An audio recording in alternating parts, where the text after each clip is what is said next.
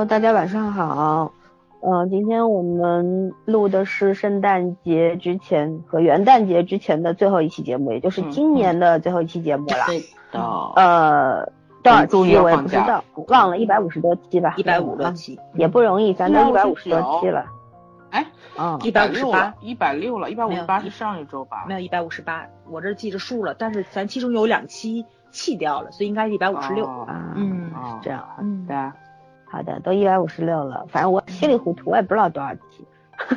嗯，因为我是用小鱼上次那个计数来计，是一百五十八了。嗯嗯，然后，呃，我们今天要聊一部还有两周就要完结的这个韩剧啊，推的比较比较缓，比较迟了。但是为什么现在才推呢？是因为其实一开始我们就看了，看完之后呢，觉得这个剧简直是集狗血之大成。嗯。非常传统的韩剧模式，呃，复仇故事加上这个财阀家庭的宫斗，对吧？嗯。但是呢，一开始也没想做推荐，就觉得看看挺好玩的。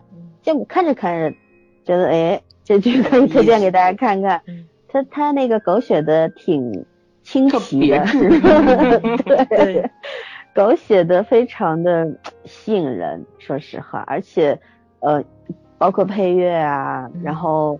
它的节奏啊、运镜啊，还有打光啊等等啊，都是还是蛮有特点的。所以呢，我们决定做一期不太长的节目来推荐一下这个剧。既然讲狗血呢，我们先我们今天一定要解决一个问题，叫做你心目当中的狗血故事到底是什么样的？反正这个问题留在后面。那我们先来先打个分儿吧，因为这剧已经到十二集了，对吧？嗯，咱好没没说名字。对，金钱之花，张赫的金钱之花啊。今天采用倒叙方式。对，其实这个剧我一直不知道它叫金钱之花，一直以为它就叫，对，一直嗯，一直觉得叫钱花，但是没想明白为什么叫钱花，不是应该叫花钱吗？花钱 对呀，为什么钱花？没明白。后来去百度了一下啊，原来它叫金钱之花，那因为差不多了，就像恶之花那种感觉差不多。金钱不是原罪，但是贪婪和欲望才是原罪，对吧？花盛开的花都是人类的欲望嘛。对，嗯，好吧，那就讲得通了嘛。那我们就先打个分儿，这个分数让圈圈先打，今天不让枣儿先打了。嗯，七点五吧，不功不过，在我心中就是传统的标准分数。嗯。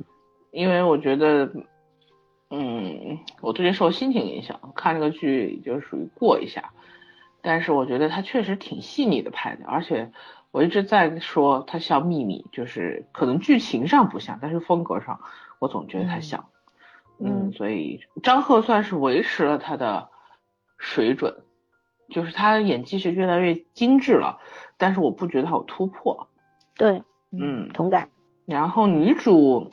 实在状态，实不在状态。但是李美淑我很喜欢，虽然李美淑的脸已经打到僵掉，僵到不能，快不能直视了，但是我还是觉得演技确实是她的眼神，她那个仪态、姿态、细节的东西确实控制的非常好。嗯嗯。然后另外一个男主就就就就就算是年轻，应该我是没有印象他演过什么戏，但是我觉得。就那样吧，不功不过。整体来说，演技还可以。对，整体来说说得过去。嗯嗯，所以包括剧情，它这个调色符合剧情吧，就是一直比较压抑，然后那个画面的质感也是。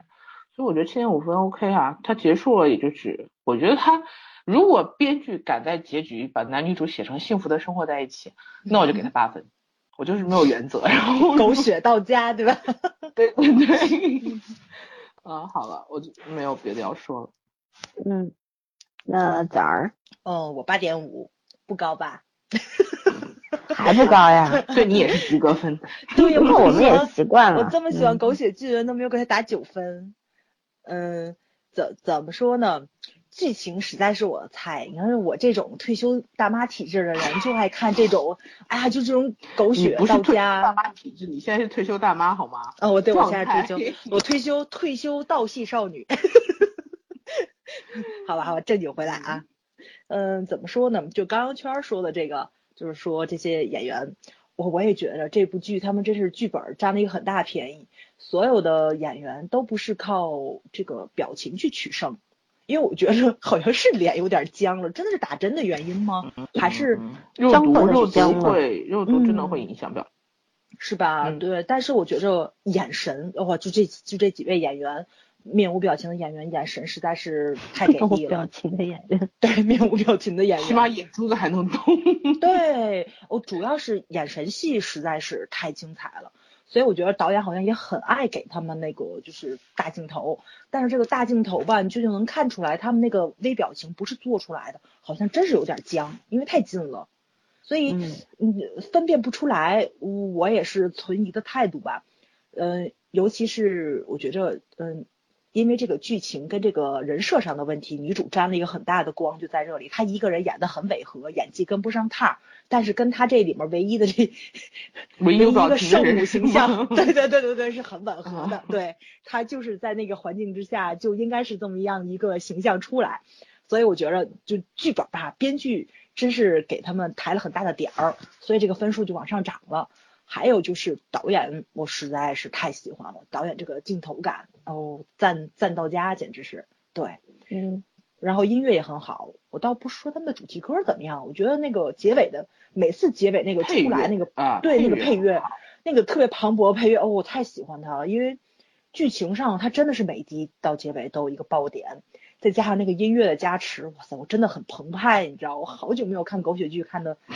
这么的 狗血淋漓，热血沸腾。对对对，我不是说当年看咪咪，我不也很入迷吗？但是咪咪的音乐不如这个。啊，咪咪音乐不行。对，咪咪音乐不行。但是咪咪有一个最大的点，就是男女主的演技实在是太给力了。啊，哇塞，女主他俩的 CP 感，对对对，这个里面男女主真没有，真没有。对，嗯。然后那个谁，女主哭的是特别让你入戏。然后池诚那个演技确实是突破了。我说我第一次觉得池诚有有演技，就是在那部戏里。竟然是跟黄静怡。对，他就又跨了一步。但是张赫确实是，呃，怎么说呢？可能他演技确实分儿也比较高吧，再往上涨也确实不好涨，就是这个样子。虽然他跟女主没有 CP 感，虽然他跟女主到目前没有感情戏，但是我要说，这是我今年看到最好的爱情线。真的是 喜欢看虐恋，不能怪，审美观就这样子，所以我很喜欢吧，我给八点五分，嗯，还是很兴奋的，对，老师肯定给的也超低，说吧，我听了，他不会超低，他应该是个正常分，七分，差不多正常分，对啊，不会低啊，因为是我推荐给你们俩看的，我干嘛打个低分？嗯，因为你不爱狗血啊，就是，但是我一直在看啊。你这倒也是，为什么会老可以接受狗狗血，不能接受脑残？对，就他狗血的这个故事说的圆，我就觉得 OK 啊，而且就是这狗血不能过度。其实你说现实生活中不狗血吗？他妈狗血的更厉害，好吗？太可怕了。嗯，我最近接触的案子，我这狗血的我都出现了。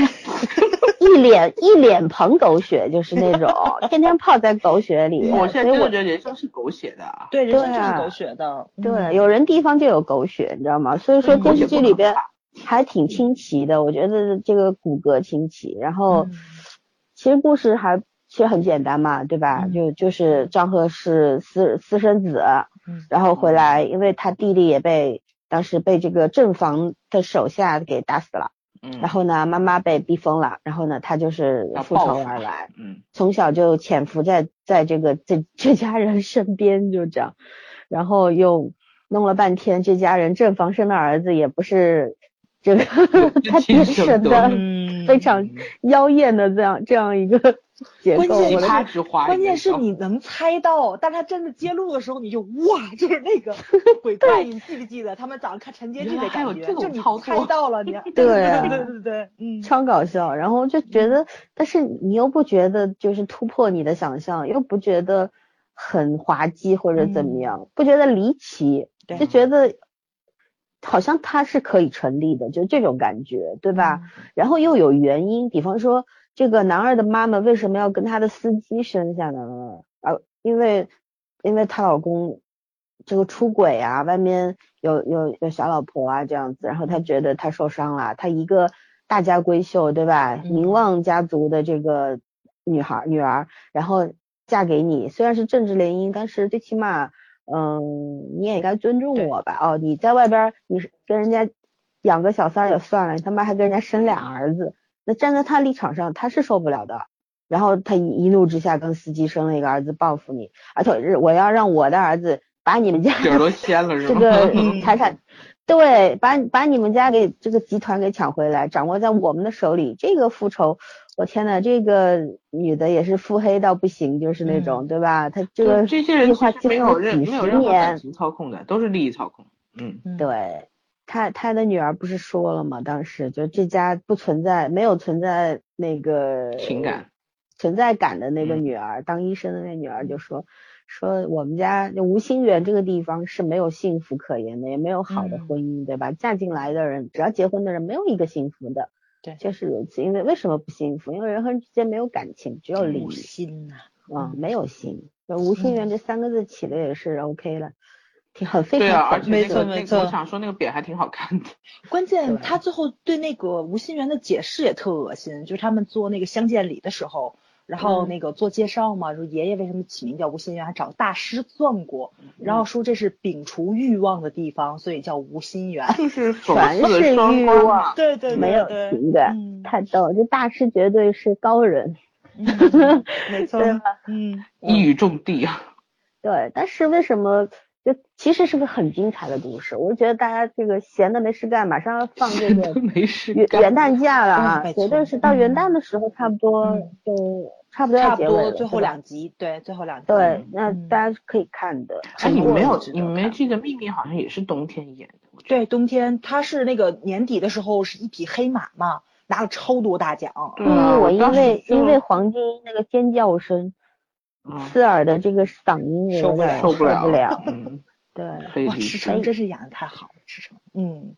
这时候还是七个我演的好呀，或对啊，但是秘密是第一次他觉得 演，对，第一次觉得好，因为他怎么演到你会爱上一个不可能爱上的人，然后然后你又突破到那一步的时候，自我厌弃的那感觉。现在在讲什么剧？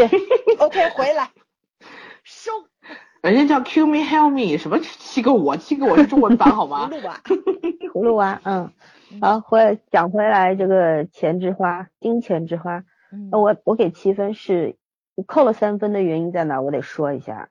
首先呢，我要给这个大男主张赫，我就觉得在这部戏里边，就是圈圈说的他无功无过，嗯，及格分的表现。因为张赫我们也知道，他不是以这个高大俊美来取胜的一个演员，他是实力派，嗯，演了无数个好角色，但是我觉得他的演技有点模式化了，千篇一律。对对对。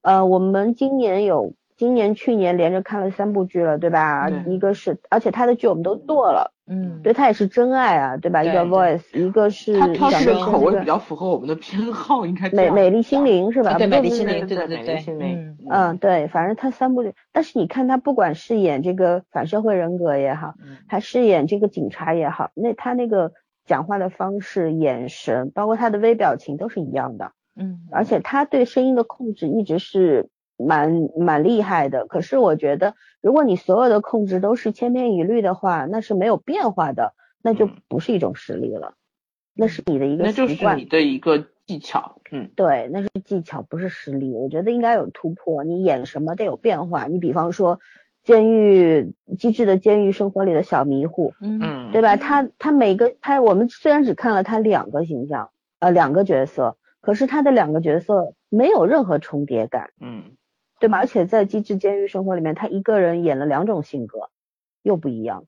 所以说，我觉得好的演员应该是这样的。张赫也是对自己有一种套路化了，蛮可惜的。其实他是资源一直非常好的，你看他拿的剧本也都是蛮蛮重的，对吧？而且他挑剧本有点任性，说实话，好像演员都有那种习惯性偏好性，就是我。我觉得我适合演什么，我就老演这个，那就不存在突破了，对吧？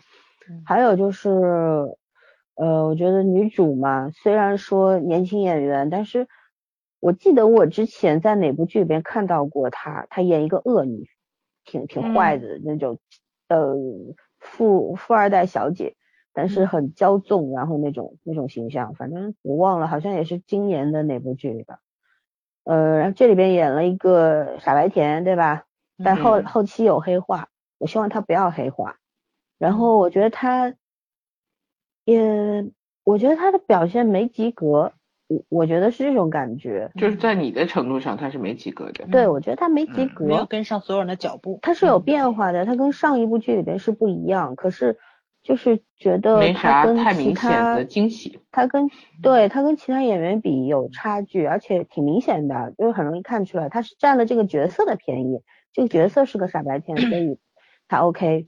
嗯，然后呢，我反而觉得男二让我很惊喜，我也是第一次第一次看到这个演员，这个演员就是这个角色那种怯懦，对吧？懦弱，但是又贪心，他什么都想要，什么都想抓住，自己又没本事，嗯，就这种人，对吧？跟他爹一样，就是我，他不是说了吗？我什么都不能放弃，嗯，然后这演员他长得也没有什么好看难看的，也是那种只能走实力派的那种路线的人，嗯嗯。呃，而且两个眼，嗯，对，那个眼袋也很瞩目，对吧？然后，但是我觉得他反而卧蚕，卧毛线就是眼袋，卧毛线，啊，就觉得就是说，嗯，这演员倒是让我蛮惊喜的，而且爆发戏的那个控制力很好，嗯，这是加分项，嗯，然后其他人嘛，就反正这种故事嘛太老套了，我反正不管是韩剧也好。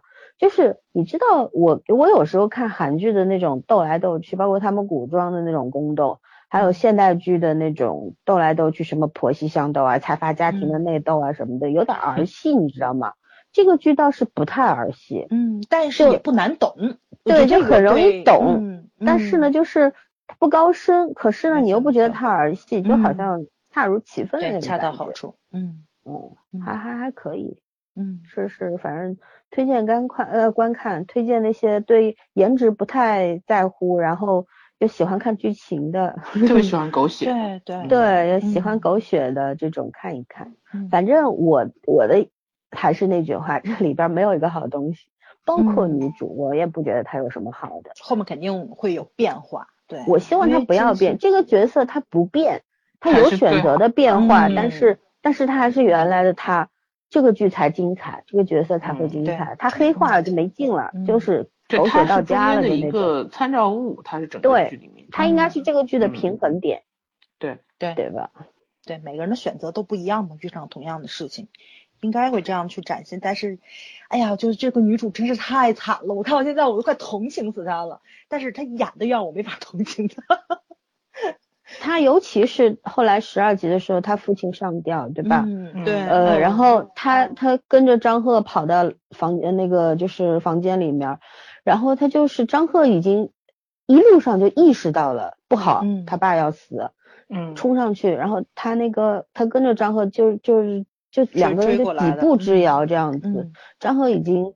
已经不看到那个时候已经触目惊心了，就那种感觉。但是他那个，你看他那个表情表情，嗯，跟不上。我的天呐，他就是瞪着眼睛，然后慢慢慢慢让我想起了《疯狂动物城》里的 那只，不是兔子，是另外一个，就是叫什么来着？狐狸吧？不是不是，就是那个讲话特别特别特别慢的慢的那个动物。树懒。啊，对，闪电，嗯，特别像他那。那一瞬间，他就像那只 那只闪电，你知道吗？嗯，哎，我就觉得这个不到位啊，这就是差差距啊，你知道吗？跟不上，跟不上，没有办法，他一直都跟不上，太明显，关键是。他他跟李美淑跟还有他老演演她老公那男二在一起的时候是最明显的，张赫还好一点，那俩反而反而那个谁，那我不知道他那个就是他。男二的那个外边那个小妾，对，长得好漂亮啊，那个。我觉得他的演技倒是 OK 了，虽然虽然也很标签化，就他们那个前台吧，嗯，对对对，虽然有点标签化，就是那种恶毒女二女三那种人设，很标准的那种。对，但是他后来是为了他的孩子，就是那种母做母亲了，就是呃为母则强那种感觉，就是为了我儿子，我。我不不管不顾，我死也可以，就这种，而且他也这种豁出命去，他也带着自己的那个欲望跟自己的念想在里面，还是有，但是我觉得他带着这个东西会更好一点。他而且有挣扎，就是他知道女主特别好，他其实一直不想告诉这个女主，一直不想伤害她，但是这事儿已经到了，就就大家都骑虎难下，大家都是命里写好了，谁都挣脱不出去了。嗯，那他也有自己的目的和追求，对吧？他没有想要入这个无心园，但是起码就是。我我跟在你身边，对对，一个是为自己，一个是为孩子。我觉得他也是，但是看到女主的那种确实很善良，他跟他也说嘛，姐姐你你是真的很善良，对，嗯，对吧？他当时说这句话说明怎么样？包括女主当时那个第一次是呃肚子疼，然后他把她送到医院去什么的，就是我觉得他在他身上是看得出那种挣扎的东西的，嗯，这人也没有恶到什么地步，只不过每个人都有自己的，嗯，对，没有有自己的欲望和目的。对对吧？所以说，你说这里边每个人你其实都可以理解他，唯独女主我理解不了。嗯，没错，我真的理解不了女主。你你们怎么看待这个角色呀？这个怎么说呢？我觉得有演员的原因在里面吧。他他表现的并不是说编剧完全呈现出来的。嗯，就是我个人是觉得，就像你说的，他他是片中的一个平衡点。但是女主的这个表表现能力有点差，嗯嗯，就是怎么说，对，疯狂老鼠那种，要么过去了，要么没到，嗯嗯。嗯，我觉着啊，这个编剧弄不好，看过《天龙八部》，你知道吧？因为从剧情到人物上，对对，他从剧情到人物上都特别贴近好多《天龙八部》里面的人，比如刀白凤，就是那个谁，段誉他妈，嗯对吧？云，有跟别人生儿子，你居然能想到他？不，真的，我看的时候就就特就特别特别像。然后男主很像慕容复，就是我的复仇大业永远是第一位的。虽然我也爱我表妹，但是我的表妹是可以牺牲的。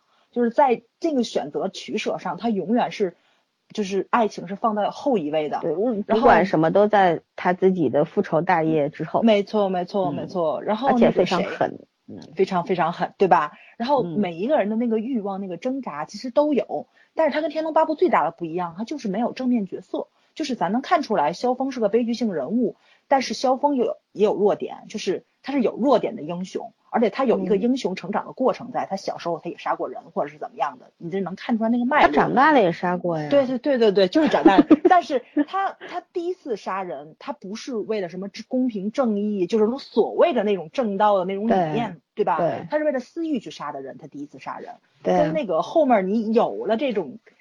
天下天下为了天下大公的这个旗帜，就意思就不一样了。侠之大者，为国为民。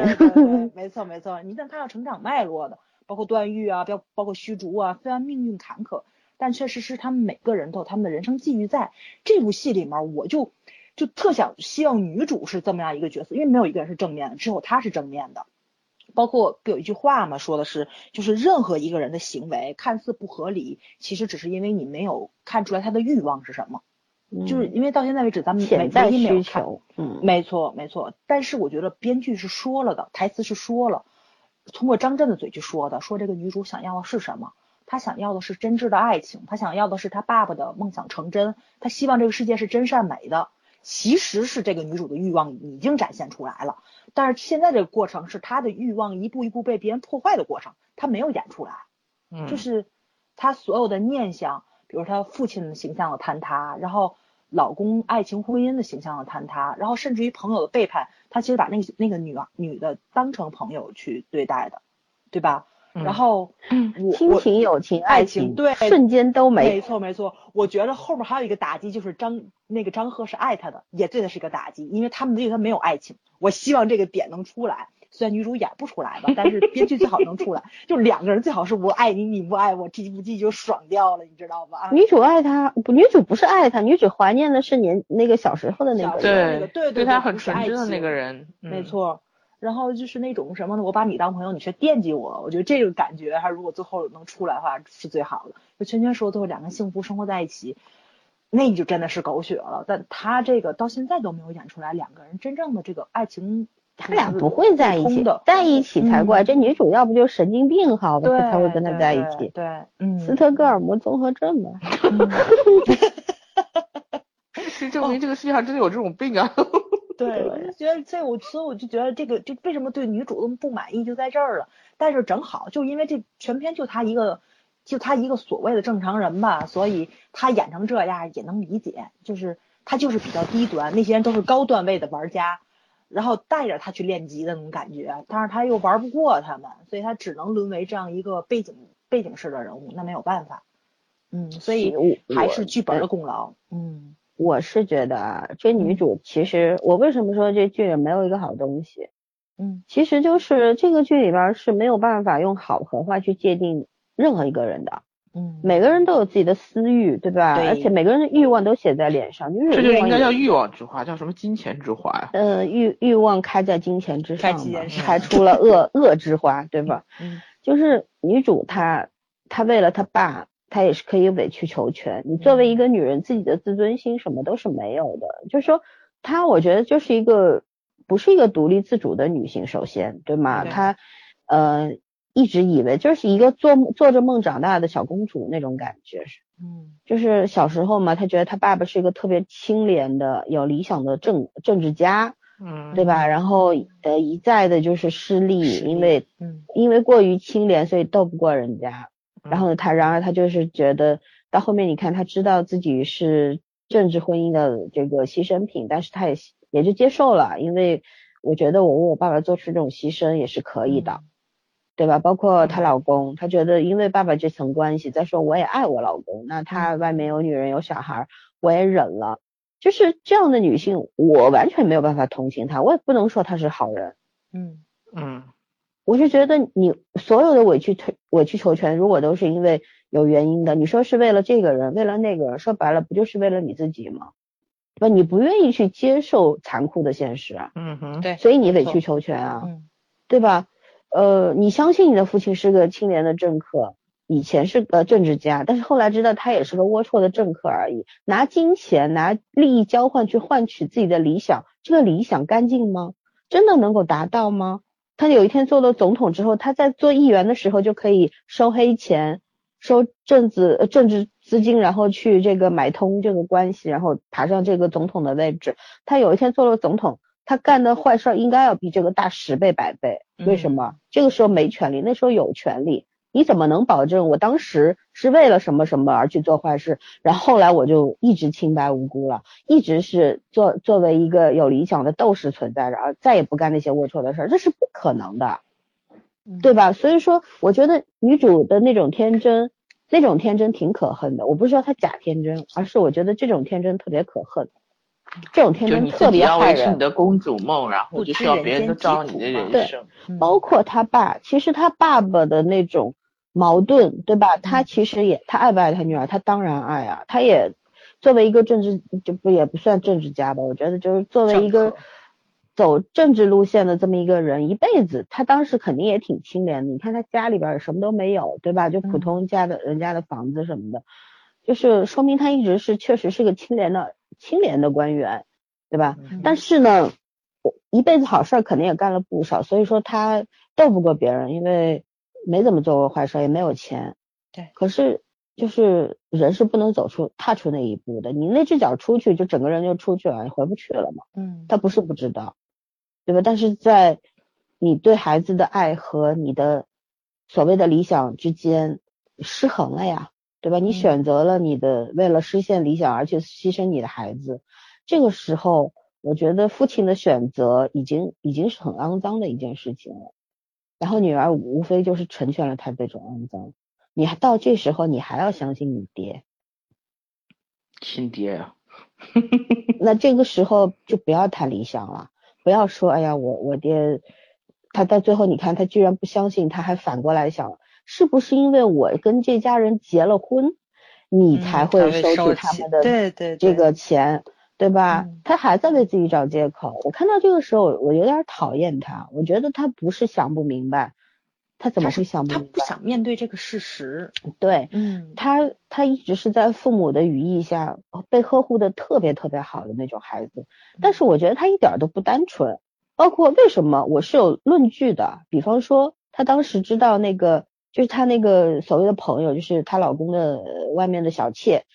冲进吴心园啊？怎么冲进来？我也很纳闷，这地方是你能随便进来的吗？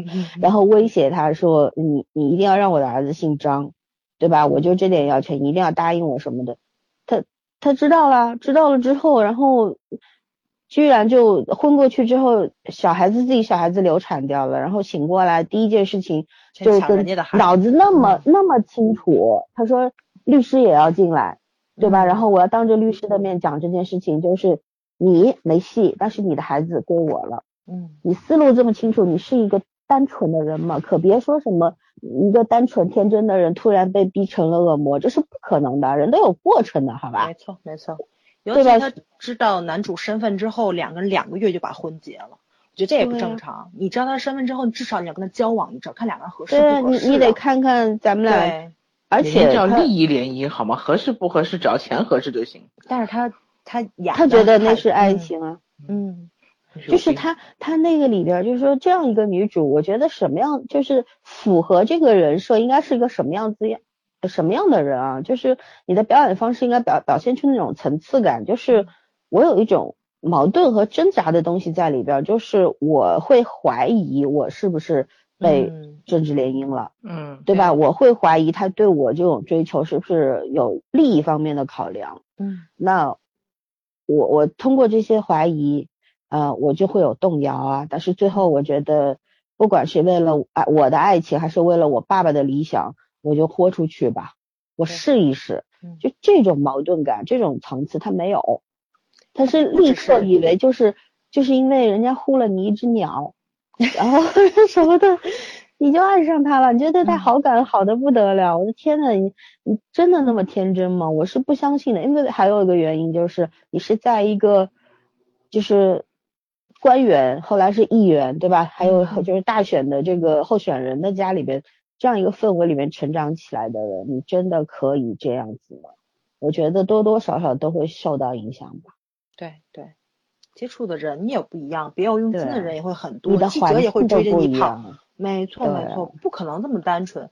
我最不喜欢的就是就是张赫每次看他的时候，他的那个表现，你知道吧？他给我营造出来一种，他其实知道这个男人在看的，他又装作不知道这个男人在看他的时候，因为就比如说。他都跟着他那个那个未婚夫手牵着手走进吴心园了，就是那个回头特别特别的刻意，真的很刻意。也可能是本来是内心戏，然后演员给自己加戏加成了刻意。是他自己没演好。我一直觉得演员的这个演绎能力实在是，嗯，对对，他这个角色太单薄，太平面化了。嗯。嗯，差距太大，就是跟《天龙八部》差距就在这里了，对吧？嗯 嗯，《天龙八部》老爷子那个谁要哭一下给你看，差的比较远，就是对。其实你换一个稍微演技成熟点的女演员，不是没有，其实有，我觉得可很多人可以替代。就三十岁上下的其实是肯定有的，没错，嗯，对吧？韩国好的演员是蛮多的，但是没办法，每个人就是人不公平嘛，对吧？有些好演员没资源，就这种演员他资源很好，那就没办法了。哎，反正就是，然后他跟其他的人一比，你说，你说这剧里边其他的人。演技都很牛的，包括他的他们家的那些什么婶婶、叔叔，嗯，对吧？包括他那个堂弟，对我最喜欢的是谁？就是会长，呃，名誉会长身边的那位，哦，那个妾是吧？我 韩女士，是叫韩女士吧？对，李子涵，哎，我超喜欢他，我超喜欢他，我觉得，哎，这个人真的是。哎呀，这很有小嘴脸，哎呦，演的太好了。他是那种标准的那种小人物，但 是对，但是他有，你看他到最后其实也也在努力的去平衡这些家里面的这些关系，对吧？他也没有什么站队不站队的，就是那要努力平衡。他他很讨厌那个就是呃男二的妈妈，嗯，张李美淑的那个，对他很讨厌他，也怕他。他们俩其实互相讨厌对方。对，但是。但是当当他儿子把就是那外面的孩子带回来的时候，男二把外面的孩子带回来，他是帮他说话，而且他非常好的。当时那个老爷子在里边吼，他拿了个巧克力出去对男二说，他说让孩子吃这个吧，不然孩子心里留下的就是爷爷生气有点哇啦哇啦。对，我觉得这个时候，呃，他这个角色就立起来了，而且我而且他有一场戏就是老爷子把那个。饭馆的生意交给他了，对吧？然后他这边，他完全是一个美食家，就那种品鉴师的那种感觉，而且指挥这个工作人员，那个也是镇定自若，很有老板的样子。对，所以说说明什么？这是一个有智慧的女人。嗯，就是她无非也就是要一个栖身之地吧。嗯，对吧？一辈子没结过婚，没孩子，然后怎么办呢？就虽然这老头儿都能做他爹了，可是不得不说，就是他一个特别好的依靠吧，就这种。然后他的表现也蛮可爱的，我一直觉得他在家里边地位非常尴尬，被每个人看不上，对吧？但是他表现的很有意思，他而且会看人，就是男二的妈妈那那个整天拿眼睛翻他翻白眼的那种。他他就躲躲闪闪，表现出我很怕你的样子。可是那个另外一个就是老二家的那个媳妇儿啊，嗯嗯什么的，就是他们对他还蛮客气的。那他样子又不一样，就是他对待每个人的那个方式态度都是不一样的。对，偶尔会在这个老爷子面前作一作，可是他知道我作一作，我不会作得过头，就偶尔作一下，我能够换得什么？嗯。是这样，就是他那个，就是作为一个女人，然后作为这样一个的位置的这样一个女人，她的那个分寸感特别好。没错，没错，就做人是很有智慧的这个样子。聪明，嗯，对我我我特别喜欢她。嗯，演的特别好。在这种家庭里面能活下来的女人都不是都不容易，对对，特特鲜活这个戏里没有山茶子，我不知道你们两个人有没有印象，就郑理士，就男二的妈妈，李美淑演那个角色，她在那个《爱情的温度》里面演男主的妈妈，嗯，然后这个叔叔就是那个就是那个名誉会长那个演的是女主的爸爸，对，演的是女主的爸爸，我当时看他们俩我都要喷了，主要是两个人。那部剧里面演的是那个样子，这部剧里面这个样子。亲家。这一部演的是这个小叔子和婶婶呃那个嫂子的故事。对对对对，哇塞，我觉得真的是这个对戏，那部戏里好像没什么对戏，但这部戏里面两个人的对手戏挺多的，特别带感。你觉得这就是可能又比较熟了，然后又是那个经验又很丰富啊，真的是这里面的所有的。中年的这个怎么说演员演的都特别特别的到位，嗯，年年轻演员也不错，就这几个小孩演的也很好，也是挺难得的一件事情。对，包括那个谁，那个演张赫母亲的那个女的没出来几场戏吧，但演的真挺好的。嗯，哎，其实那个吴思基也是，我觉得吴思基这个人物他后来就是在十一集还是十二集里面，张赫就。说，他说我已经知道你那个谁的他爸是谁了，对吧？就就你呀。嗯。然后当时那那那场戏，他立刻就把刀子扔了，然后下跪，嗯，让他千万不要说，就哭着求他，那一脸的那种那种彷徨和痛苦，就不要说，不要说，不要告诉他，就那种。嗯。哎呦，那种你看每个人其实像他这种人心狠手辣吧，对吧？当时对着一个几岁的孩子都下得去毒手。他这辈子他是很愧疚的，对，但是他觉得就是我是为了我喜欢的女人，然后我为了我的孩子，对，对，就是那种牺，就是愿意牺牲自己一切这种。呃，他你要在什么位置上看他？你要是站在他的女人和她的孩子的角度上，你会觉得她起码是一个特别特别那个什么值得依靠的人，对吧？他挺有担当的，她好像到最后只有她一个人知道那个，就是那个她那个谁张张赫演那个角色，她弟弟那个墓只有她一个人知道，没有任何人知道。她好像是自己吞了一个天大的秘密，没有让任何人痛苦，都自己去背。所以我觉得这也算是个悲剧性的人物吧。对，嗯嗯，毁了自己一生。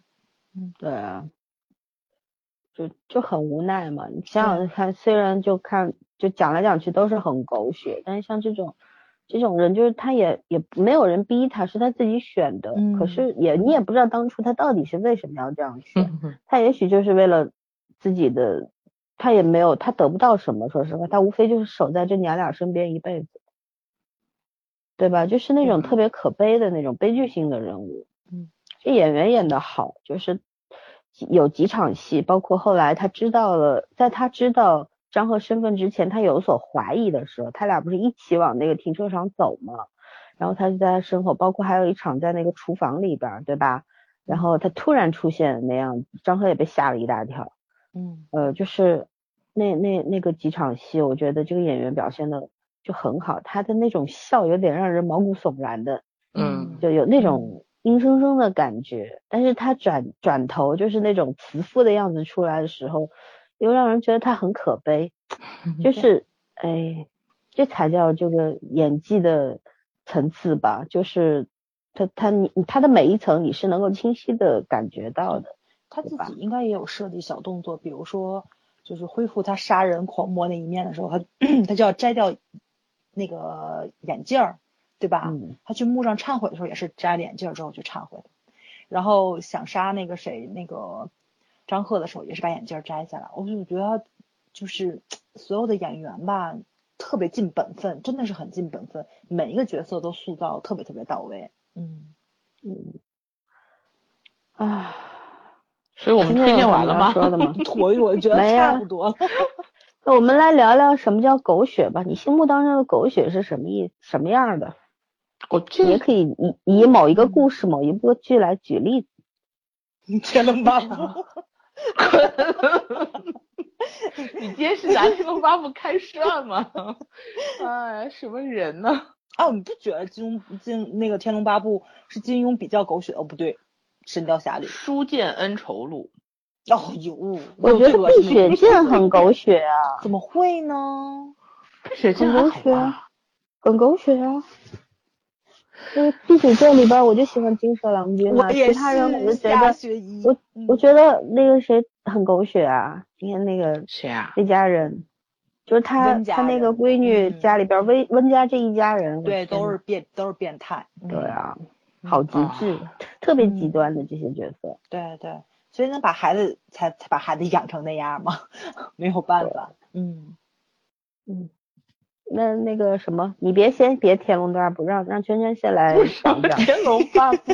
对啊，我我本来其实觉得狗血剧有很多，但是金庸的小说整体排不到狗血剧的前列。每个人对狗血的。看法不一样，标准不一样。对，然后你你你，然后《天龙八部》，我突然间觉得书剑恩仇录好狗血。对，不讲它了。我因为我觉得，其实整体来说，金庸小说真的离狗血还差一点点，只是相对来说。嗯。呃，我我真的觉得这两这两年我看过的，就是我我我上班以后看过的狗血剧。大概也就是这两年，我还有印象就是《秘密》了，它狗血的还算蛮精彩，就是这样的感觉。嗯呃，狗血不能完全算是个贬义词吧，就是你只要能感动，哪怕你愿意哭出来或者笑出来，我觉得这都算是这都算是一个成功的电视剧作品。只是说它的情节设计特别套路化，然后怎么说呢，又嗯又又特别的家长里短。可能会狗血，然后我小时候看的狗血剧，我真的就是天国，就不是小时候，就是再早一点看狗血剧，真的是天国的阶梯了。嗯，哎呦，那个真是狗血之大成啊！那个 所有的现在想想，开玩笑说韩剧那些套路都在里面了，差不多。而且好，我记得好好多人当初对金泰熙印象不好，都是因为那部戏。嗯。他演了一个恶毒的女二，其实我想说，那不是标准套路的女二，只能说当年金泰熙演的还挺成功的。对，而且有好多人因为这个片子，他印象特别不好，很持续了很久很久。嗯嗯对我上大学的时候有部很经典的、很精彩的《奶奶的狗血剧》，《情深深雨蒙蒙 》。然后就没有不狗血的东西。不是，但是但是他后来就是说《还珠》以后这些他拍的少了嘛，然后我也不怎么看了，所以我不觉得。但是我现在想想，我当年真的是。逃课去看的《情深深雨蒙蒙》，你知道吧？就是会呢，这样子嘛，就不好看呢，没有好聊吗？狗血的不好看。特别奇怪嘛，我当年三四节课，我永远第四节课不上，因为大学是两两两堂就是一起上嘛，我永远都第四节课不上的。那我现在采访你俩一下，我插一句啊，当时那个男主对他那个姐绿萍说，他说，嗯，是叫绿萍吧？嗯嗯，呃，他妹妹叫紫菱是吧？他说。他说：“你不过是去了一条腿呀。”嗯啊，不对不对，那个是一帘幽梦，一帘幽梦。那我还是问一帘幽梦这个，我觉得这个很狗血啊，就是他他对绿萍说：“你就失去一条腿，然后他怎么怎么怎么的时候。”爱情。对呀，我我那时候小时候我就觉得怎么有点不对劲儿呢？这一条腿还不重要吗？你能难以想象一个芭蕾舞演员。一个一个这么美的女人，她失去一条腿，她多痛苦啊！就小时候是会这样想，长大以后我就想，我靠，渣男，就这种感觉。这这这个这个我要说一下啊，扭曲的价值观。对，扭曲的价值观。第二就是小说渐变会写的稍微好那么一点点，就是你能够去理解费云凡的那个。那个那个那个思想历程，包括 对，包括他后来。突然想起来，《青春与萌萌》是赵薇那个是吧？对，还有五阿哥。赵薇。对对对对对对。啊就讲上海就上海的那个对咱们还跳跳了那个外白渡桥那个是吧对对对对对对对那段才叫狗血之经典好吗嗯。可是小说里没有啊小说里没有小说的 那个 早激动的又开始了小说的烟雨蒙蒙非常好看小说的烟雨蒙蒙嗯我看过的小说。对对对对对。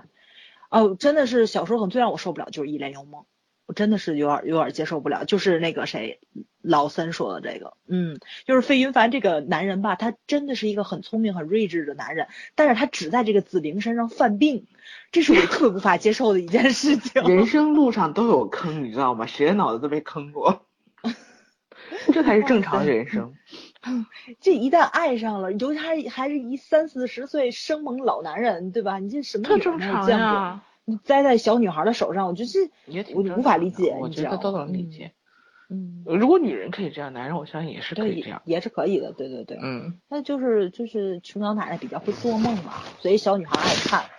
我觉得的传唱度还挺高。就是挑战我三观是《新月格格 》。哦，小三上位嘛，对对啊对，然后写的特别义正言辞，山盟海誓，特别特别理智，特别恶心，你知道吗？当然那个他他写的是清朝那个时候，跟这个现在这个现代文明还是有差别，的那个时候是是允许三妻四妾的，对吧？只不过说你这么的理直气壮，这么的那个什么，我觉得是，对，他要的不是那个名分。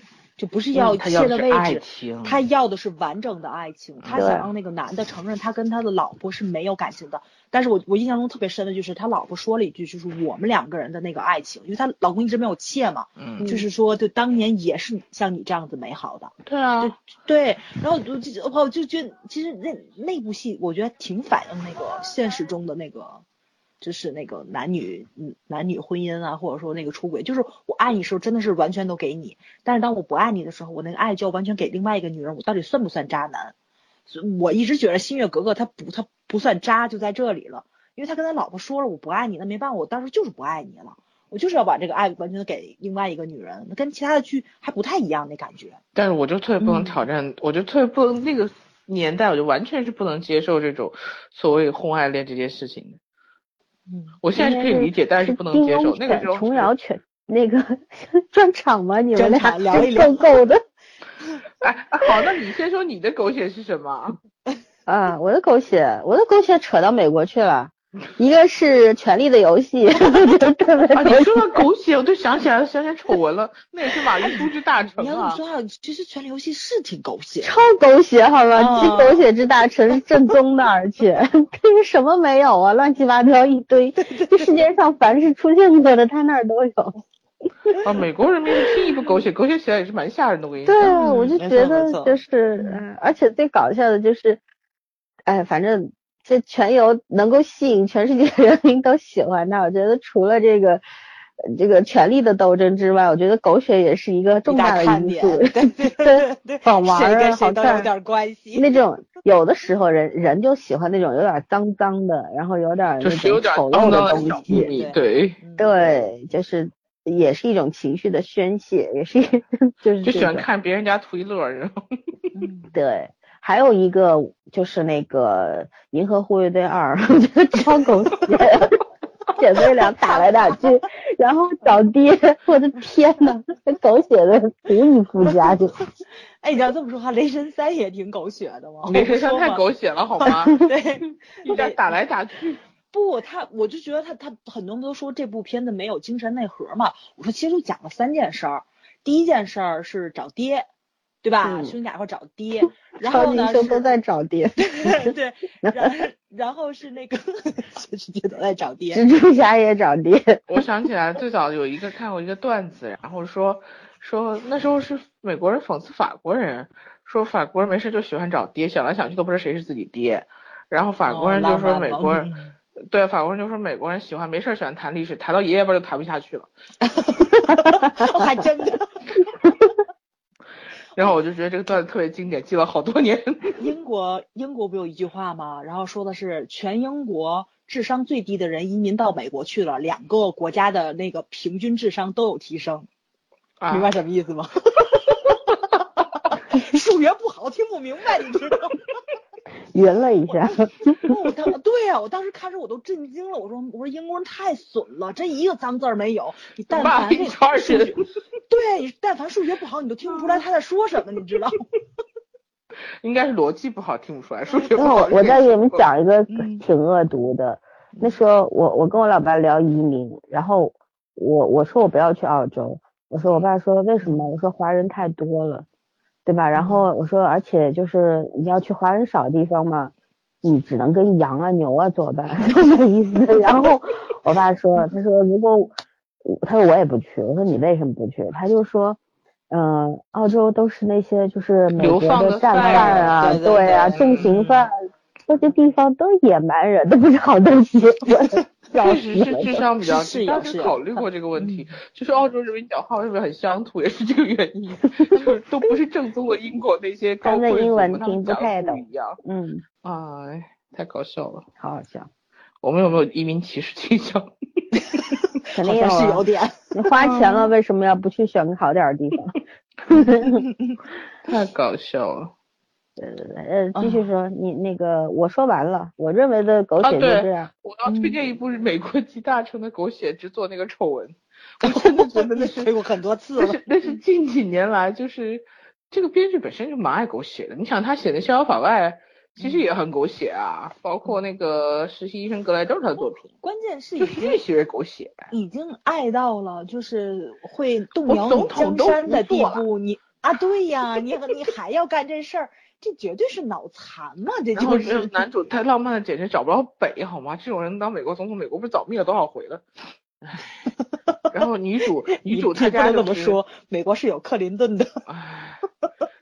克林顿跟跟男主不能比，我跟你讲，完全不能比，弱掉了，弱掉了。然后关键是女主还把女主她爸妈写的分手为云覆手为雨，美国就是他们家开的，你知道吗？那种感觉，他妈是头号恐怖分子，他爸是就是掌控那个 CIA 和情报机构的人，连总统都管不了他啊！你想这家是怎样的结果？然后总统还爱上他家女儿了，太可笑了。高层的保险，这种人其实你看。狗血就是属于全人类的，就是如果全人类共同拥有两样东西的话，一个是生命，第二是狗血。嗯，爱狗血是活生命。因为那个咱是看那个亲爱的朋友们不说了吗？人生就是狗血的嘛。但是你这个东西你稍微得合情合理化，你只要是符合逻辑的、合情理的，其实呢，我觉得这种狗血是能够接受的，而且喜闻乐见。因为你是你你生活中没有办法。避免他，可能谁闻乐见，那可不呗。就这种家族的出生秘密呀，你不发现很多人这个就是那叫什么来着？就是那个吃完饭之后特特别特别特别喜欢去聊这种话题嘛，对吧？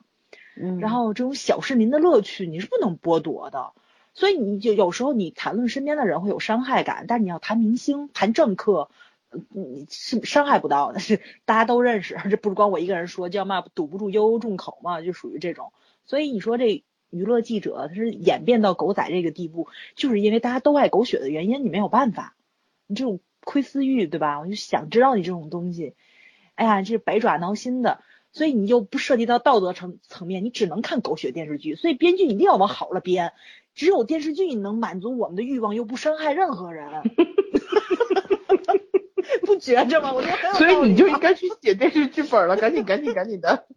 我，真的，你知道吗？我就觉得你应该是可以写出一个非常的出色的、极大呃优异的狗血作品出来。嗯，我们好期待抓紧时间，我们俩估计没这本事。哦，因为因为因为真的，我们对跟狗血不熟，嗯 活得太清心寡欲了都。谁说？我们还没有退休的中年大妈呢。我们还是青少年呢。那个这两天我不知道你们呃应你们应该看了，但是我觉得可能微博上你们一划过去了，你们不关注，我就爱看这种，就好多人整理那种皇帝揭露身份的装逼合集，然后我才发现，最早是是谁？是戏说乾隆开始的。嗯啊，怎么了？是从戏对戏说乾隆那种不就是吗？四爷，四爷是谁？四爷是乾隆嘛，然后不就开始那个一转身，然后郑少秋瞪大了眼睛，咵就跪了一堆人，那就是装逼成功嘛，这不就是吗？然后，就是那种。那时候不就流行懂懂的装逼？四爷不是雍正吗？不是不是不是，那个戏说乾隆，他的他的那个艺名不叫艺名，这么就装的名儿啊，叫爱老爷、爱四爷、四爷。这没意思，你看那谁张铁林出去。他就叫黄三爷 对对对，多有气势。后面不就是那个谁嘛，就是康熙微服私访，都都是他那个揭露真身时的样子。就是说，就是说，就是你说这小老百姓这一辈子可能都受人欺压，只有这一刻扬眉吐气。然后就是我那阵就我跟他们说，我说我特别喜欢《神雕侠侣》，一个最大的原因就是杨过从刚开始就是一个很高调的人。我最什么？我手无缚鸡之力，手里第一只鸡。小时候就这个样子。他到老了，他到了那个《倚天屠龙记》里面，他都死了，他们家孩子还那样。黄山女子八个那个嘛，知道吧？就是那个四个白衣少女，四个黑衣少女，什么吹着吹着箫，弹着笙就出来了嘛。对对对，然后他们都说这个队伍说明了什么问题？叫脚踩黑白两道。我真的真的真，对对对对对，就是各种寓意嘛，就调侃嘛，就说他们古墓派为什么就选那么大阵仗？杨过历来如此啊，他这个人特别从一而终，他特别遵循自己的本心，自己的练练个掌，还叫黯然销魂掌，对对对对对对对，销魂，没错没错，就是开心就好，开心就好。你就是说经历了这么多坎坷，你变成萧峰那样，我觉得有点惨。咱怎么也得活成杨过这样吧，对吧？就是。我的人生际遇这么坎坷，先剁掉一条手，你一定会出类拔萃。我这算了，我可以帮你。成芳华了，你这就。对，你我就人嘛，你要不就三个结局，对吧？要不就活成芳华里活。你们俩先剁手的时候打马赛克就行了。哎，不对啊，不是双十一刚剁完一堆手吗？长出来了，八爪鱼。你你刚说人生三个状态，啥状态？就是经历这么坎坷，要不就活成黄轩那样，我认命了，然后我变得很和蔼，对吗？我看淡，就是冯小刚导演给我们那个结局，就是我们做了一辈子好人，被人欺负了一辈子，一辈子没有出人头地，我祥和了，爷认了，这也行，这种状态，大多数人都是这样子的，活成一个傻逼，命运的无奈，那跟祥和有啥关系啊？要不您就像萧峰一样英勇就义。要不你就像杨过一样，爷抖起来了，爷就是爷，那也行，这不三种状态嘛？没有别的了，你只你只有这三种，你看你能不能混出来嘛？不就是？你，你肯定没有第四种了吗？第四种，嗯，想想，还过特别过特别惨的，哎呀，我现在还真找不着一个代，你你觉得还有谁有什么下场？就不是第四种，就是你呀，对吧？这个过得很幸福，对呀。所以就是老师说这种就是不不觉得自己惨的吗？总有人是这样的。哎，我还真没觉着我那个什么从小到大受过什么罪，我都挺顺的，我都，嗯嗯，可能我要求也不高，成道系少女，对，道系少女，我要求不高，你知道吧？就及格就行了嘛，对。你以为每次都及格是很容易的事情吗？对呀，所以说嘛，我还我还是觉得挺幸运的，对，至少从来没有过负分的情况嘛，嗯，没有经历过那种就是情感上重大打击，哦，我挺幸福的这件事情，对，嗯嗯嗯，也祈祷将来不要碰到，不要考验人性，对，我一直说我们不要考验人性，我觉得自己经受不住什么重大考验，会疯吗？没事儿，我可以给你开个后门，精神病医院找一个好床位。哎，你说你天天的不是监狱就精神病院，就哎，监狱可是你自己说想去住的啊。监狱这觉得老子开后门了好吗？给我修个那个棒球场，垒球垒球，给我修个垒球场。我们还记得今天是讲什么的吗？金钱之花吗？讲跑题的。这也是一个特别狗血的事件。对。就是讲到狗血，大家都失了方寸，就都都都嗨了。嗯。对，因为这狗血啊，生活当中处处都有。就就真的人生是被埋在狗血里边的，突然开出了一朵花，一枝草，一枝草这样的样子。哎，反正我们身边，你随便讲讲就一堆狗血事件吧，没错，对吧？所以看电视剧的时候，有时候看人家狗血，其实就追求一种心理平衡。对，觉得哎呀，其实别人生活也很惨嘛，不平衡，平衡什么呀？他们狗血，他们有钱，我们狗血没钱，有什么好平衡的？不是吗？我真觉得他们是有点钱多烧的，真是。哎呀，不是钱多烧的，没有人是会嫌钱多的，你知道吗？嗯，就是就是像有钱人，他觉得钱这个东西不重要了，有了钱就像有权利，想要掌控别人的人生，掌控半个世界，就这种感觉，就是就人就就是说好听叫升华了，对吧？说难听你要升腾了，脑子不正常了，就觉得就有的时候是被你的欲望已经冲破头了嘛。像这里边你包括那个会长，整天。牛逼哄哄的，大家见个这个相亲会，他还在那边吹自己这当初拎着个蛇皮袋跑到首尔来，这白手起家。当然了，你这一辈子确实很传奇，嗯，是吧？什么娶了那个店主的 女儿啊什么的，对，人生的转折点特别多，然后每个卡那个点都卡的特别好，运气很传奇，很大，对对。但是你说这老头活到这把年纪了，他不肯放权，然后。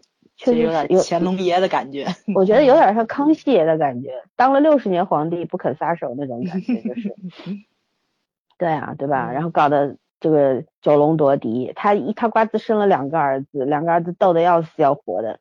你说这老头他最后就其实他没他当初大儿子的那个氧气面罩是他让拿下来的，对对对，对小儿他让小儿子为他做贡献去蹲大狱，你说这什么爹呀这是？嗯。就就是就觉得你说，其实再换个角度想，也就是他能够这么狠，他才能够走到这一步。对啊，人要人要有点稍微有点好心眼儿，对吧？稍微善良一点，或者稍微为别人着想一点，是走不到这一步的。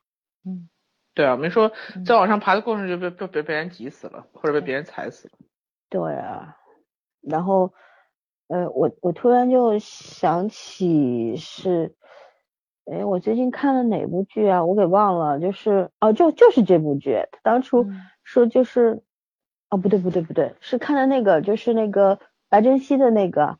Juggler，嗯。对，然后那个男二当时不是家里边开一呃那个说大家都是两班出身嘛，然后那个男男二特逗，他说他什么两班出身？我们家以前不挑大粪的吗？笑的不行了我都，然后他们就是。也是装作贵族出身嘛，要对啊，就当当当做以前贵族就两班嘛，对吧？两班大臣的他起的那个那个名字也是快笑死人了哟。嗯，好好笑。